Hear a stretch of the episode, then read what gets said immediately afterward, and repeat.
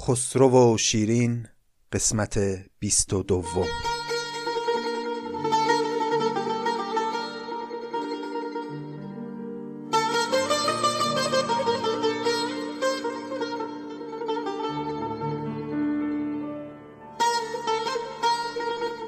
با همین دیدگان اشکالود از همین روزن گشوده به دود به پرستو به گل. به سبز درود.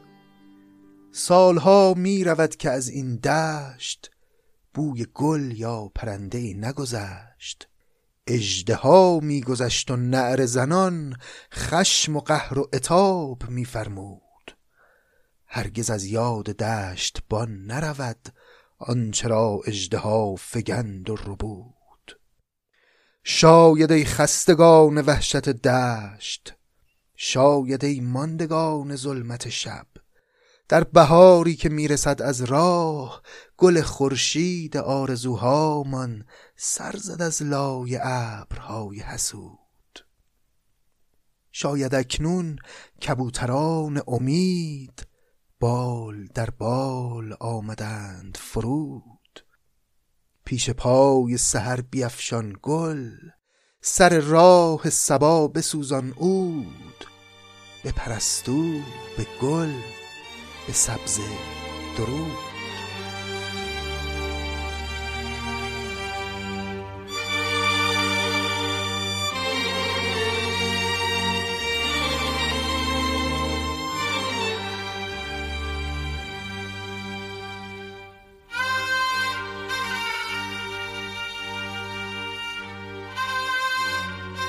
رفقا سلام. این چهل و ششمین قسمت از پادکست نظامی گنجوی است که داره در نخستین روزهای بهار 1400 ضبط میشه و شعری هم که از مرحوم فریدون مشیری خوندم در ابتدای سخن به مناسبت آغاز همین بهار هست. بهاری که آرزو می‌کنیم و دعا می‌کنیم که حقیقتا یک آغاز باشه و یک دریچه باشه برای ورود به یک دوران بهتر و روزگار بهتر.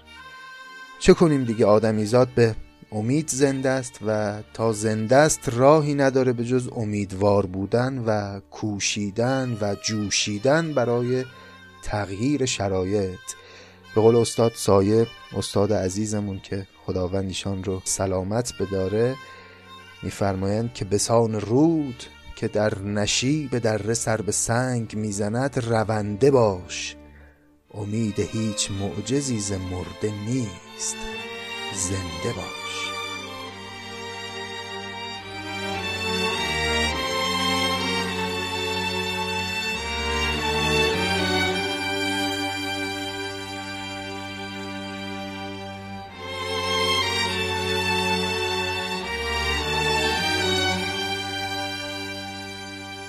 خب ما همچنان مشغول خسرو و شیرین هستیم و در قسمت قبل نظامی ما رو تا حدودی با شخصیت و با روحیات فرهاد آشنا کرد. دیدیم که فرهاد انسانی است بسیار با مناعت طبع که به قول حافظ سرش به دنی و عقبی فرو نمی آید و انسانی است بسیار توانمند هم به لحاظ قوای جسمی هم به لحاظ قوای فکری. آدم خیلی سخنوری فرهاد. دیدیم که چطور از پس یکی به دو کردنهای با خسرو خوب بر اومد و در اون مناظره چقدر زیرکانه پاسخهای سوالات خسرو رو داد. اما با همه نقاط قوتی که داره فرهاد انسان امیدواری نیست. آدم خیلی تلخیه. افسردگی رو می‌تونیم در تمام سکنات این مرد ببینیم.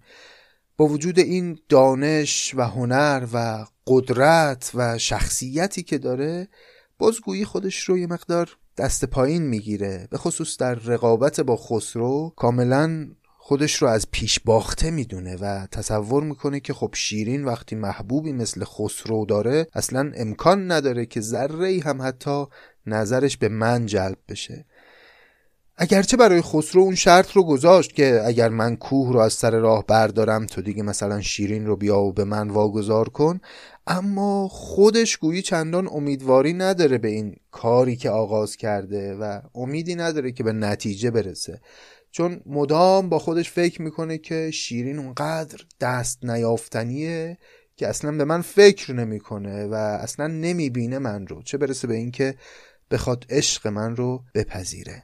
اینها رو از کجا فهمیدیم؟ از اون نجواهایی که فرهاد وقتی روی قله کوه بیستون نشسته بود و از دور به قصر شیرین نگاه می‌کرد و زمزمه می‌کرد با خودش و در خیال خودش با شیرین حرف می‌زد از لابلای اون حرفا این حالات فرهاد رو می‌شد فهمید.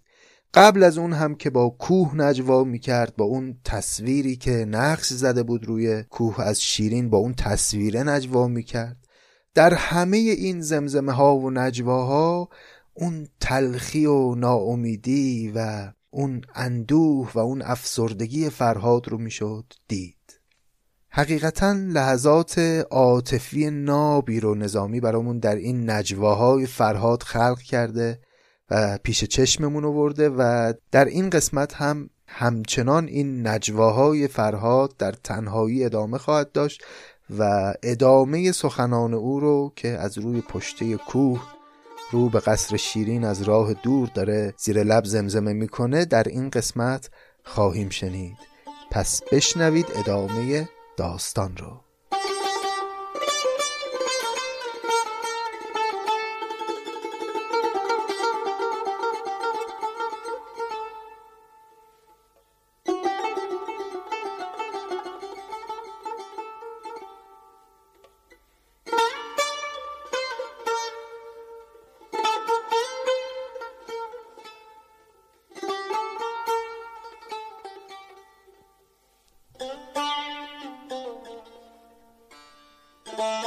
منم تنها چنین بر پشت مانده ز ننگ لاغری ناکشته مانده. ز عشقت سوزم و می سازم از دور که پروانه ندارد طاقت نور. از آن نزدیک تو می ناید این خاک که باشد کار نزدیکان خطرناک. به روز من ستاره بر میایاد به بخت من کس از مادر مزایاد مرا مادر دعا کرده است گویی که از تو دور بادا هر چه جویی. دیگه اوج تلخی حال فرهاد رو از این ابیات میشه فهمید. میگه به بخت من کس از مادر مزایاد الهی که کسی با بختی مثل من از مادر زاییده نشه. این بر میایات و مزایات هم که دوستان می‌دونن افعال دعایی هستن. بعد میگه مرا مادر دعا کرده است گویی که از تو دور بادا هرچه جویی. کاملا حال یک انسان افسرده که پذیرفته ناکامی و بینصیبی خودش در این دنیا رو. اگر در تیغ دوران زحمتی هست چرا برد تو را ناخن؟ مرا دست. وگر بیمیل شد پستان گردون چرا بخشد تو را شیر و مرا خون؟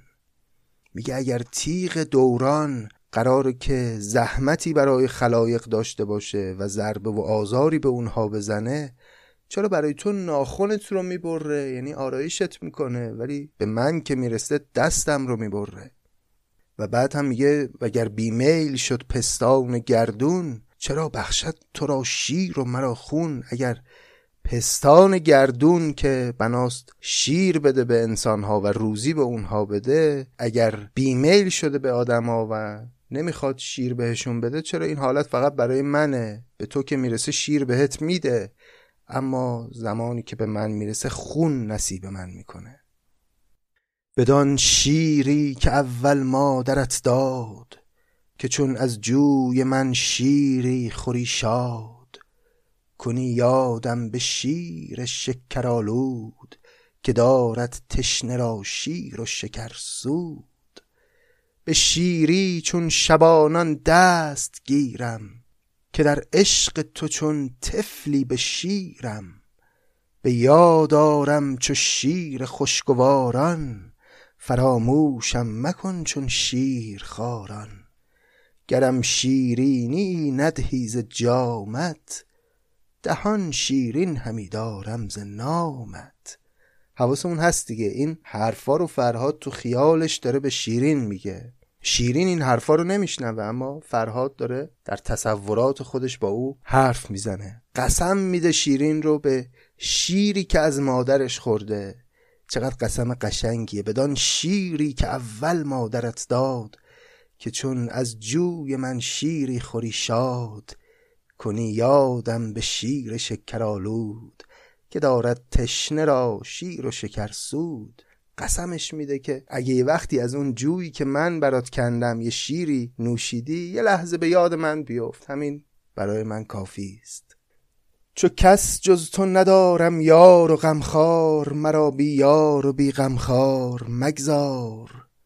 زبان تر کن بخوان این خشک لب را به روز روشن آر این تیر شب را.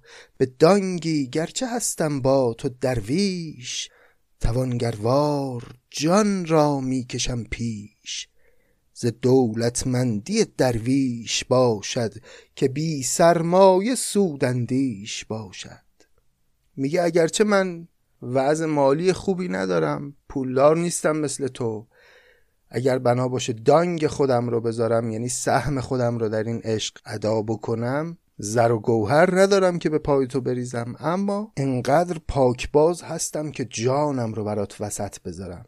و ز دولتمندی درویش باشد که بی سرمایه سودندیش باشد.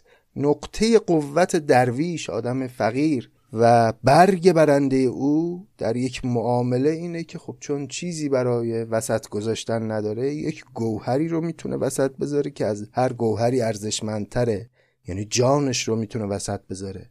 و اینطوری بدون اینکه سرمایه ای داشته باشه فکر سودهای بزرگ رو در سر بپرورونه. ز دولتمندی درویش باشد که بی سرمایه سودندیش باشد.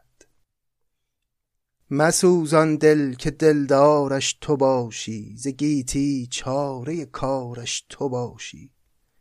اون دلی که دلدارش خودت هستی رو نشکن. به قول سعدی مشکن دلم که حقه راز نهان توست. ترسم که راز در کف نامحرم افتد مسوزان دل که دلدارش تو باشی ز گیتی چاره کارش تو باشی. چو در خوبی غریب افتادی ای ماه غریبان را فرو مگذار در راه. تو که امروز از غریبی بی نصیبی بترس از مهنت روز غریبی. طمع در زندگانی بسته بودم. امیدن در جوانی بسته بودم. از آن هر دو کنون نومید گشتم. بلا را خانه جاوید گشتم. دریغا هر چه در عالم رفیق است تو را تا وقت سختی هم طریق است. گه سختی تن آسانی پذیرد. تو گویی دست و ایشان پای گیرند. انگار که فرهاد تو این ابیات داره یه تعنی هم به شاپور می‌زنه. شاپور که در واقع رفیق فرهاد بود ولی تو این فرازهای داستان هیچ نقشی می‌بینیم نداره. خبری اصلا ازش نیست. خود او بود که فرهاد رو ورد به قصر شیرین. اما حالا ظاهرا اون نقش دوستی رو ادا نمی‌کنه. مستقیم هم البته نظامی چیزی اشاره نکرده اما این که داره از رفیق شکایت می‌کنه اینجا فرهاد به نظر می‌رسه که مقصودی نداره مگر شاپور. دریقا هر چه در عالم رفیق است تو را تا وقت سختی هم طریق است. گه سختی تناسانی پذیرند. تو گویی دست و ایشان پای گیرند. تو میگی دستمو بگیر. دست تو که نمی‌گیره هیچی پات رو هم گرفتار می‌کنه. مخور خونم که خون خوردم ز بهرت. غریبم آخر من خاک شهرت. چه بد کردم که با من کی نجویی بد افتد گر بدی کردم نگویی. اگه بدی کردم بهت بگو مگه چیکارت کردم که کینه میورزی به من و تحویلم نمی‌گیری؟ خیالت را پرستش ها نمودم وگر جرمی جزین دارم جهودم. مکن با یار یک دل بی وفایی که کس با کس نکردین ناخدایی. این کلمه جهود هم که اینجا اومده به معنای همون یهودی هست دیگه. قبلا هم فکر می‌کنم در هفت پیکر داشتیم و راجبش صحبت کردیم که در فرهنگ گذشته ما در ادبیات ما کلمه جهود به نوعی مترادفه با یک ناسزا خیلی وقتا به کار میره و گفتیم که شاید واقعا جای نقد داشته باشه. این رو کرد در فرهنگ کهن ما که اعضای یک دین رو فقط به جرم داشتن اون دین سزاوار بدترین صفات می‌دونستن و می‌خواستن اصلا به یه کسی اگر فحش بدن می‌گفتن جهود. اینجا فرهاد داره میگه که اگر جرمی غیر از این داشتم که خیالت رو پرستیدم به هم بگو. اگه کاری جز این کردم جهودم. به عنوان یک ناسزا استفاده می‌کنه مکن با یار یک دل بی وفایی که کس با کس نکردین ناخدایی. اگر بادم تو نیزه سر آزاد سری چون بید در جنبان به این باد. وگر خاکم تو ای گنج خطرناک زیارت خانه بر ساز از این خاک. خیلی زیباست. میگه اگه من باد هم باشم یعنی هیچ باشم باز تو مثل یه بیدی می‌تونی وقتی من از تو عبور می‌کنم یه سری برای من تکون بدی. این کارم نمی‌کنی. اگر بادم تو نیزه سر و آزاد سری چون بید در جنبان به این باد. وگر خاکم تو ای گنج خطرناک خطرناک اینجا به معنی پربها. وگر خاکم تو ای گنج خطرناک زیارت خانه ای برساز از این خاک. اگر نگذاری ای شمع ترازم که پیهی در چراغت می گدازم چنانم کش که دور از آستانت رمی می باشم از دست استخوانت. رمیم یعنی استخوان پوسیده و له شده. میگه اگه نمی‌خوای التفاتی به من بکنی خودت بیا با دستای خودت منو یه جوری بکش که از استخونهام هم چیزی باقی نمونه. منم در راجه مرغان شبخیز همه شب مونسم مرغ شباویز. شبی خواهم که بینی زاریم را. سهرخیزی و شب بیداریم را. گر از پولاد داری دل نه از سنگ. ببخشایی بر این مجروح دلتنگ. کشم هر لحظه جوری نو نو از تو. به یک جو بر تو ای من جو جو از تو. هر لحظه یک ستمی یک جور جدیدی از تو بر من می‌رسه. و این حالی که من دارم جو جو شدم یعنی پاره پاره شدم یک جو هم برای تو اهمیت نداره. حالا ممکنه بگیم چه بدی مگر از شیرین به فرهاد می‌رسه شیرین که کاری به فرهاد نداره. اما می‌دونیم دیگه برای عاشق بدترین عذاب اینه که معشوق به او بیمحلی کنه. کشم هر لحظه جوری نو نو از تو. به یک جو بر تو ای من جو جو از تو. من افتاده چنین چون گاو رنجور تو می‌بینی خرک میرانی از دور.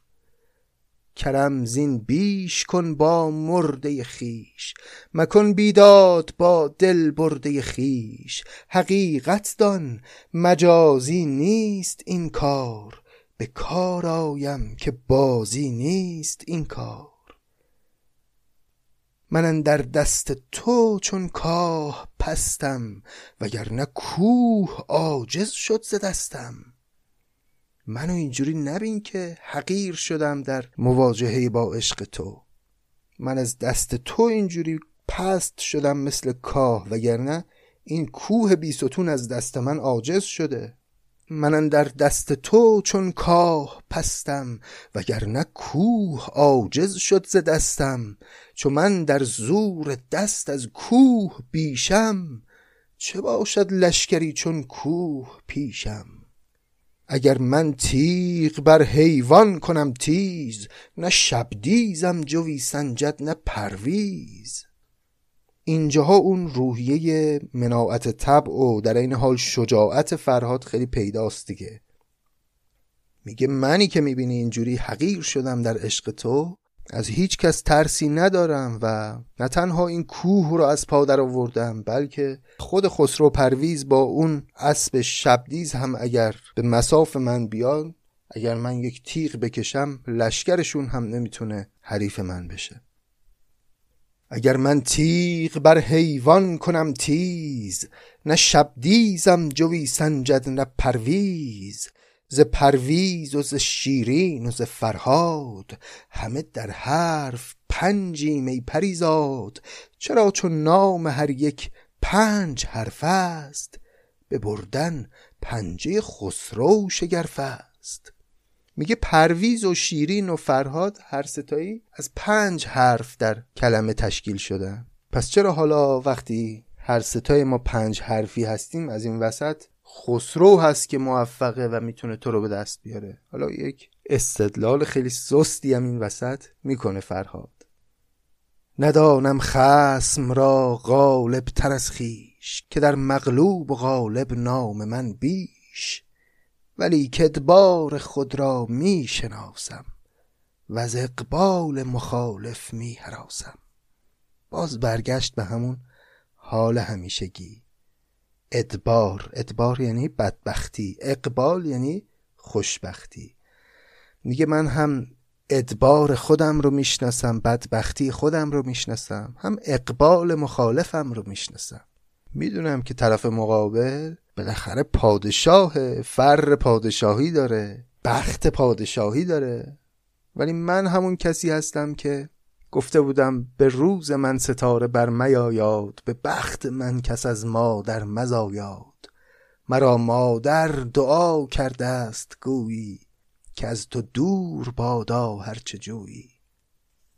من همون انسان بیبختم و اگر توی شیرین این وسط نصیب خسرو پرویز قرار بشی علتی نداره مگر همین بخت بد من و همین بخت خوب خسرو. ندانم خسم را غالب تر از خیش که در مغلوب و غالب نام من بیش ولی که ادبار خود را می شناسم و از اقبال مخالف می حراسم هم ادباری عجب در راه دارم که مقبل تر کسی بدخواه دارم. مبادا کس وگرچه شاه باشد که او را مقبلی بدخواه باشد. خدا نکنی یک کسی حتی اگر شاه هم باشه دشمن و بدخواه خوششانس داشته باشه. مبادا کس وگرچه شاه باشد که او را مقبلی بدخواه باشد.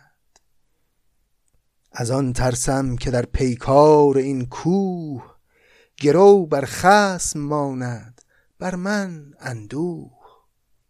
میترسم که در کار این کوه کندن هم در نهایت گرو بمانه برای دشمن حتی اگر کوه رو من موفق بشم بکنم.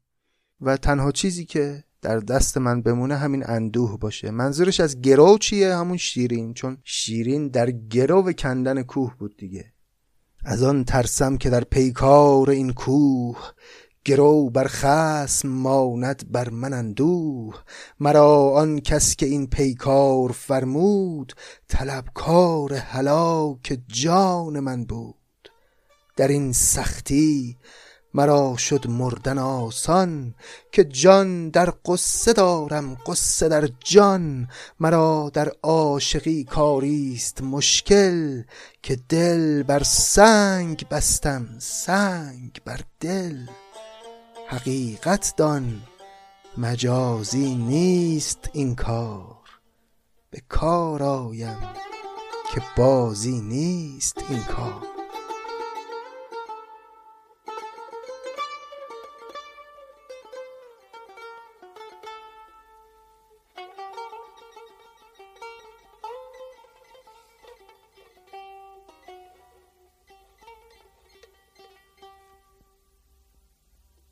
چو شب به راه تو مانده که ماه من باشی. چراغ خلوت این عاشق کهن باشی. جان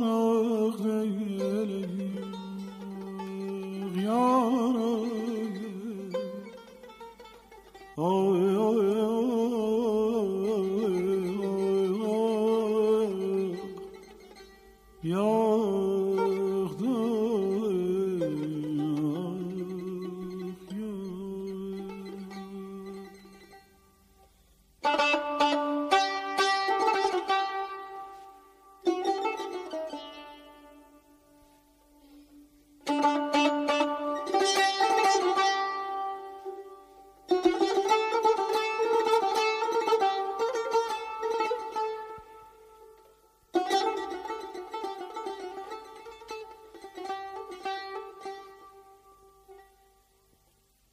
سان سبز پریشان سرگذشت شبم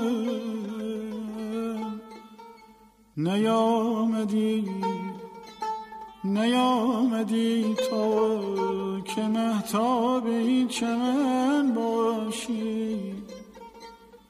جانا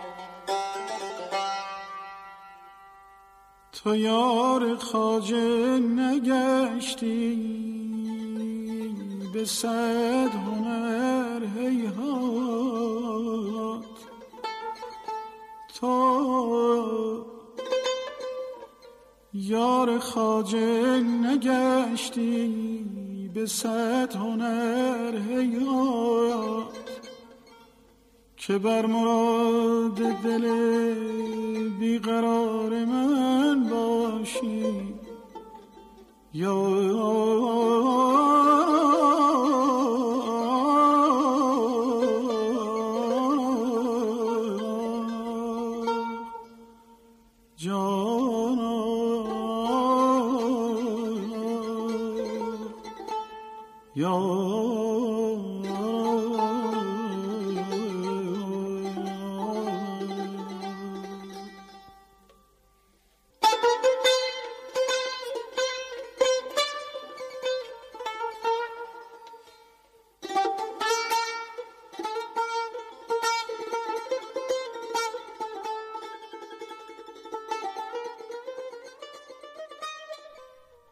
توان خود را به سختی سنگ دل کرد. بدین سختی نه کاهن را خجل کرد. مرا عشقت چون موم زرد سوزد دلم بر خویشتن زین درد سوزد. مرا گر نقره و زر نیست در بار که در پایت کشم خروار خروار. رخ زردم کند در اشک باری گهی زر کوبی و گه نقره کاری. اگر زر و نقره ندارم که در پای تو خروار خروار بریزم مثل خسرو عوضش این رخ زرد رنگ پریدم صورت زار و نزارم گاهی برات زرکاری می‌کنه و گاهی نقره کاری. یعنی چی؟ زرکاری همون پریدگی رنگ و زرد شدن صورت نقرکاری همون قطرات سیمگون اشکه که از چشم میریزه. مرا گر نقره و زر نیست در بار که در پایت کشم خروار خروار رخ زردم کند در اشک باری گهی زرکوبی و گه نقرکاری ز سودای تو ای شمع جهانتاب. نه در بیداری آسودم نه در خواب. اگر بیدارم انده بایدم خرد وگر در خوابم افزون باشدم درد. چو در بیداری و خواب این چنینم پناهی به ز تو خود را نبینم. بیا از مردمی جان بر تو ریزم نه دیوم کاخر از مردم گریزم. کسی در بند مردم چون نباشد که او از سنگ مردم میتراشد. آخه منی که خودم از سنگ مردم میتراشم و سنگ بیجان رو تبدیل به صورت انسان می‌کنم چرا باید کارم به اینجا بکشه که از مردم گریزان باشم؟ کسی در بند مردم چون نباشد که او از سنگ مردم میتراشد. تراشم سنگ و این پنهانیم نیست که در پیش است در پیشانیم نیست. کسی را رو به رو از خلق بخت است که چون آیین پیشانیش سخت است. بر آن کس چون ببخشد نشو خاکی که دارد چون بنفشه شرمناکی. ز بی شرمی کسی کو شوخ دیده است چون نرگس با کلاه زر کشیده است. چی میگه در این ابیات؟ میگه من سنگ تراش هستم اما پیشانیم از سنگ نیست. سخت پیشانی نیستم. سخت پیشانی یا سخت رو بودن کنایه از بیشرم بودنه. میگه من آدم بیشرمی نیستم. و اتفاقا همین شرمناک بودنمه که باعث این همه سختی و بدبختی شده برام. کسی را روبرو از خلق بخت است که چون آینه پیشانیش سخت است. آدم سخت پیشانی بیشرم اتفاقا از مردم بخت می‌بینه. و بر آن کس چون ببخشد نشو خاکی که دارد چون بنفش شرمناکی. ز بیشرمی کسی کو شوخ دیده است چون نرگس با کلاه زر کشیده است اون کسی مثل گل نرگس کلاه زر کشیده داره که شوخ دیده است و اهل بیشرمیه. اون کسی که مانند بنفشه روی کبود شرمناک داره او نصیبی از بخت در این دنیا نمی‌بره. به قول حافظ زمان به مردم نادان دهد زمام مراد. تو اهل فضلی و دانش همین گناهت بس. جهان را نیست کردی پستر از من. نبینی هیچ کس بی کستر از من. نه چندان دوستی دارم دلاویز که گر روزی بیفتم گویدم خیز. نه چندانم کسی در خیل پیداست که گر میرم کند بالین من راست. هیچ کس رو در این دنیا ندارم که اگر یه وقتی خواستم بمیرم بیاد بالین من رو بستر من رو برام مرتب کنه که من آسوده بر اون بستر بمیرم. منم تنها در این اندوه و جانی فدا کرده سری بر آستانی. اگر صد سال در چاهی نشینم کسی جز آه خود بالا نبینم. چقدر تلخ. اگه صد سال توی چاهی بیفتم هیچ کس نمیاد اون بالا تا دستی از من بگیره ریسمانی برام بندازه و نجاتم بده. کسی رو به جز آه خودم بالای چاه نمی‌بینم. اگر صد سال در چاهی نشینم کسی جز آه خود بالا نبینم وگر گردم به کوه و دشت صد سال به جز سایه کسم ناید به دنبال.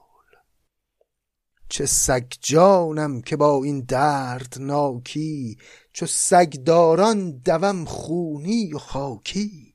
ما را به سخت جانی خود این گمان نبود. اینجا کلمه سگدار به معنی سگ گزیده است. چه سگ جانم که با این درد ناکی چو سگداران دوم خونی و خاکی. سگان را در جهان جای و مرا نه. گیا را بر زمین پای و مرا نه. پلنگان را به کوهستان پناه است. نهنگان را به دریا جایگاه است. من بی سنگ خاکی مانده دلتنگ. نه در خاکم در آسایش نه در سنگ. چو بر خاکم نبود از غم جدایی شوم در خاک تا یابم رهایی. مبادا کس بدین بی خانمانی بدین تلخی چه باید زندگانی؟ به تو باد هلاکم میدواند. خطا گفتم که خاکم میدواند. میگه اون چیزی که مرا به سمت تو می‌بره باد هلاکه. یه اصطلاحی هست که میگن فلانی رو خاک به اون سو برد. یعنی چی؟ یعنی رفت اونجا که بمیره. گرایش به سمت چیزی پیدا کرد برای اینکه مرگش رقم خورده بود. میگه اینکه من هم به سمت تو گرایش پیدا کردم گویی علتی نداره مگر اینکه قرار در این راه جانم را از دست بدم. به تو باد هلاکم میدواند. خطا گفتم که خاکم میدواند. چو تو هستی نگویم کیستم من؟ دهان توست در ده چیستم من؟ نشاید گفت من هستم. تو هستی که آنگه لازم آید خود پرستی جا به جا این ابیات نظامی رو که می‌خونم یاد بیت های خیلی معروفی از حافظ یا سعدی میفتم مثلا این بیت حافظ رو همه شنیدن دیگه. بیا و هستی حافظ ز پیش او بردار که با وجود تو کس نشنود ز من که منم. تو اون غزل معروف هجاب چهره جان می شود قبار تنم خوشا دمی که از این چهره پرده برف کنم ببینید دیگه چقدر نظامی واقعا الهام بخش بوده برای شاعران بزرگ پس از خودش. حالا نمیگیم حتما همه اون مزامین رو اون شاعران از شعر نظامی گرفتن اما به هر صورت دریچه هایی رو رو به شعر فارسی نظامی باز کرده که خیلی خیلی برای شاعران بعد از خودش راهگشا بوده و به اونها دید داده و اندیشه اونها رو به سمتی هدایت کرده که بعدها می‌بینیم بزرگانی مثل حافظ و سعدی در اون عوالم قلم زدن. نشاید گفت من هستم. تو هستی که آنگه لازم آید خود پرستی یعنی اگه من بخوام از خودم حرفی بزنم در عشق تو لازمه که خود پرست باشم و من خود پرست نیستم. به رفتن باز میکوشم چه سود است؟ نیابم ره که پیش آهنگ دود است. در این منزل که پای از پوی فرسود رسیدن دیر می‌بینم شدن زود. باز همون ناامیدی است دیگه. امیدی برای رسیدن نمی‌بینم اما شدن به معنای رفتن و مرگ رو زود می‌بینم کاملا فرهاد وا داده و خودش رو برای مرگ گویی آماده کرده. در این منزل که پای از پوی فرسود رسیدن دور می‌بینم شدن زود. به رفتن مرکبم بس تیزگام است. ندانم جای آرامم کدام است. چو از غم نیستم یک لحظه آزاد نخواهم هیچ کس را در جهان شاد. دلا دانی که دانایان چه گفتند؟ در آن دریا که در عقل سفتند کسی کورا بود در طبع سستی نخواهد هیچ کس را تندرستی. مرا عشق از کجا در خرد باشد که بر موی هزاران درد باشد؟ کجا عشق در خور منه؟ منی که هر موی از اعظام هزاران درد رو با خود حمل می‌کنه. بدین بی روغنی مغز دماغم غم دل بین که سوزد چون چراغم. ز من خاکستری مانده در این درد به خاکستر توان آتش نهان کرد. منم خاکی چو باد از جای رفته نشاط از دست و زور از پای رفته. اگر پایی به دست آرم دگر بار به دامن در کشم چون نقش دیوار. چون نقطه زیر پرگار آورم روی شوم در نقش دیوار آورم روی. به صد دیوار سنگین پیش و پس را ببندم تا نبینم نقش کس را. نبندم دل دگر در صورت کس. از این صورت پرستیدن مرا بس. اگه زمان برگرده روی در نقش دیوار میارم و خودم رو حبس می‌کنم و صدها دیوار و سنگین پیش و پس خودم میبندم تا یه وقتی دوباره چشمم به یک زیباروی نیفته اینجوری عاشقش بشم و در یک چنین رنجی بیفتم. اینها سخنان تلخ فرهاد بود که شنیدیم. بر پشته کوه نشسته بود و با قصر شیرین نجوا می کرد و کاملا خودش رو آماده کرده برای مرگ. با ناامیدی کامل همچنان مشغول به تیشه زدن به کوه و شاید تنها دلیلش برای ادامه دادن کار اینه که خودش رو سرگرم کنه تا این غم او رو از پا نیندازه.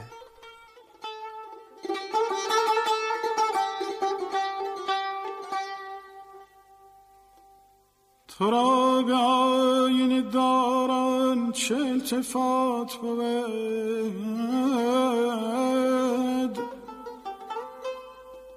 تو را به آین داران چه التفات بود چون این که شیفته حسن خیشتن باشی ای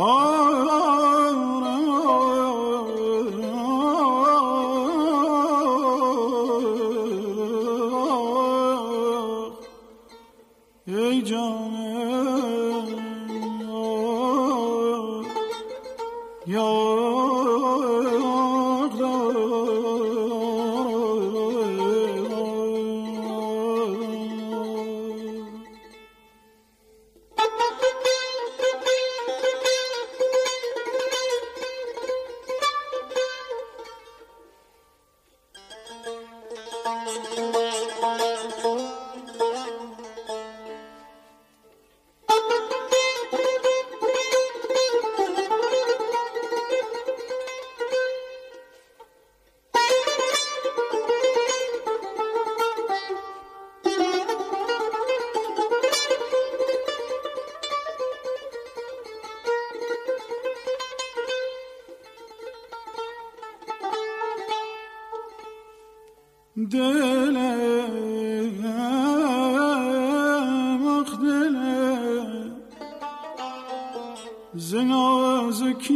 خود شکست در غم عشق.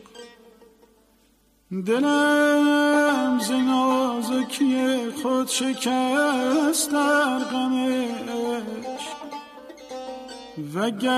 نست و نیاید که دل شکن باشی.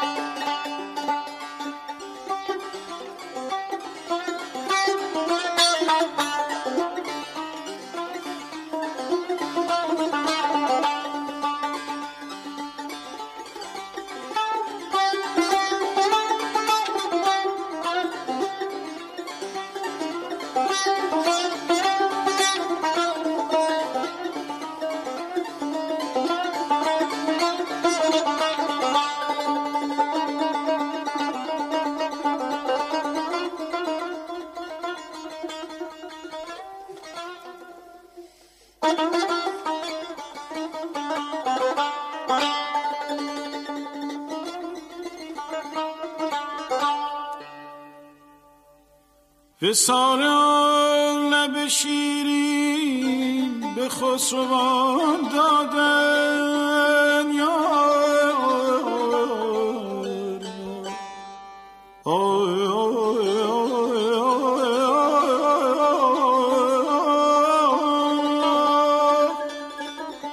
وسال آن لب شیرین به خسروان دادن. تو را نصیب همین بس که کوه کن باشی. یا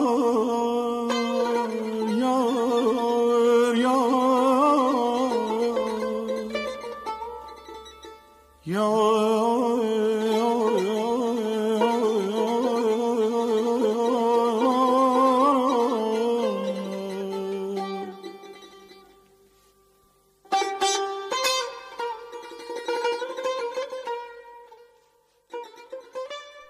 جز این صورت حدیثی چند راندی دل مسکین بر آن صورت فشاندی.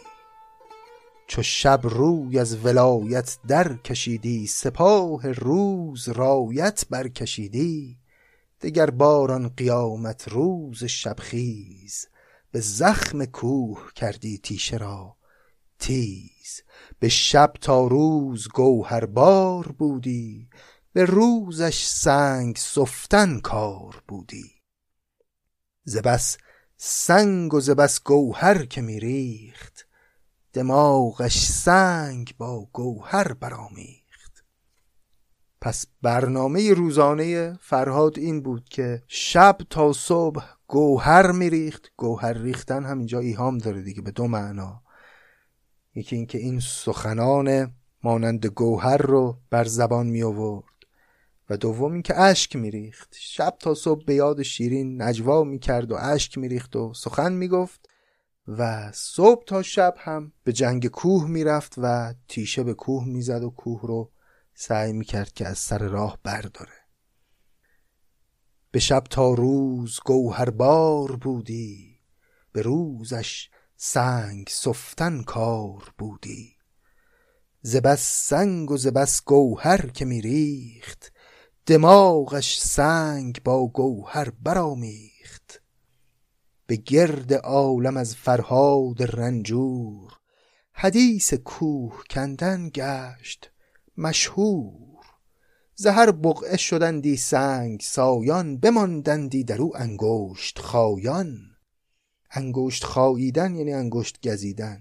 میگه دیگه این ماجرای سنگ سفتن فرهاد در اقصانقات عالم به شهرت رسید و از هر طرف سنگ تراشان مختلف اومدن تا ببینند که چطوری یه نفری تک و تنها رفته به پیکار یک کوه و می‌خواد با تیشه خودش یک کوه و از سر راه برداره. می اومدن به دیدارش.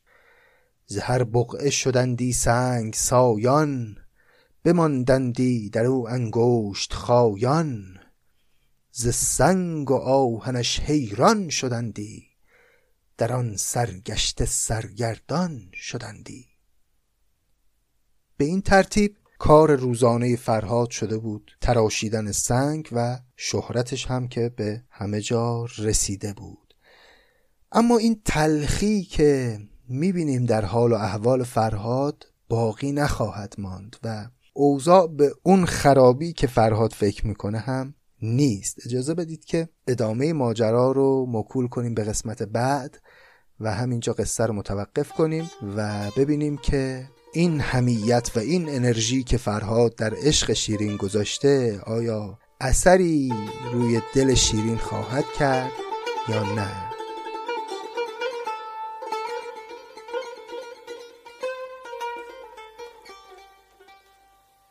یا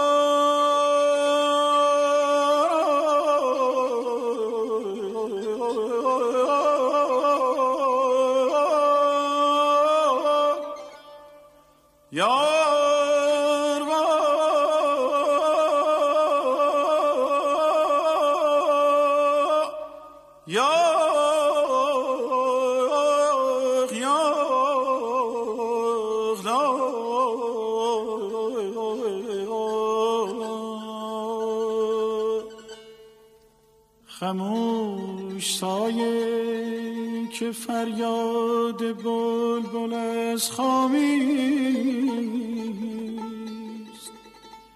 چو شمع سوخت آن به که بی سخن باشی امیدوارم از این قسمت پادکست نظامی گنجوی لذت برده باشید. سپاسگزارم از همه لطف ها و محبت ها و پیام ها و حمایت هاتون و شما رو تا ادامه داستان و قسمت بعد به خداوند مهربان میسپارم.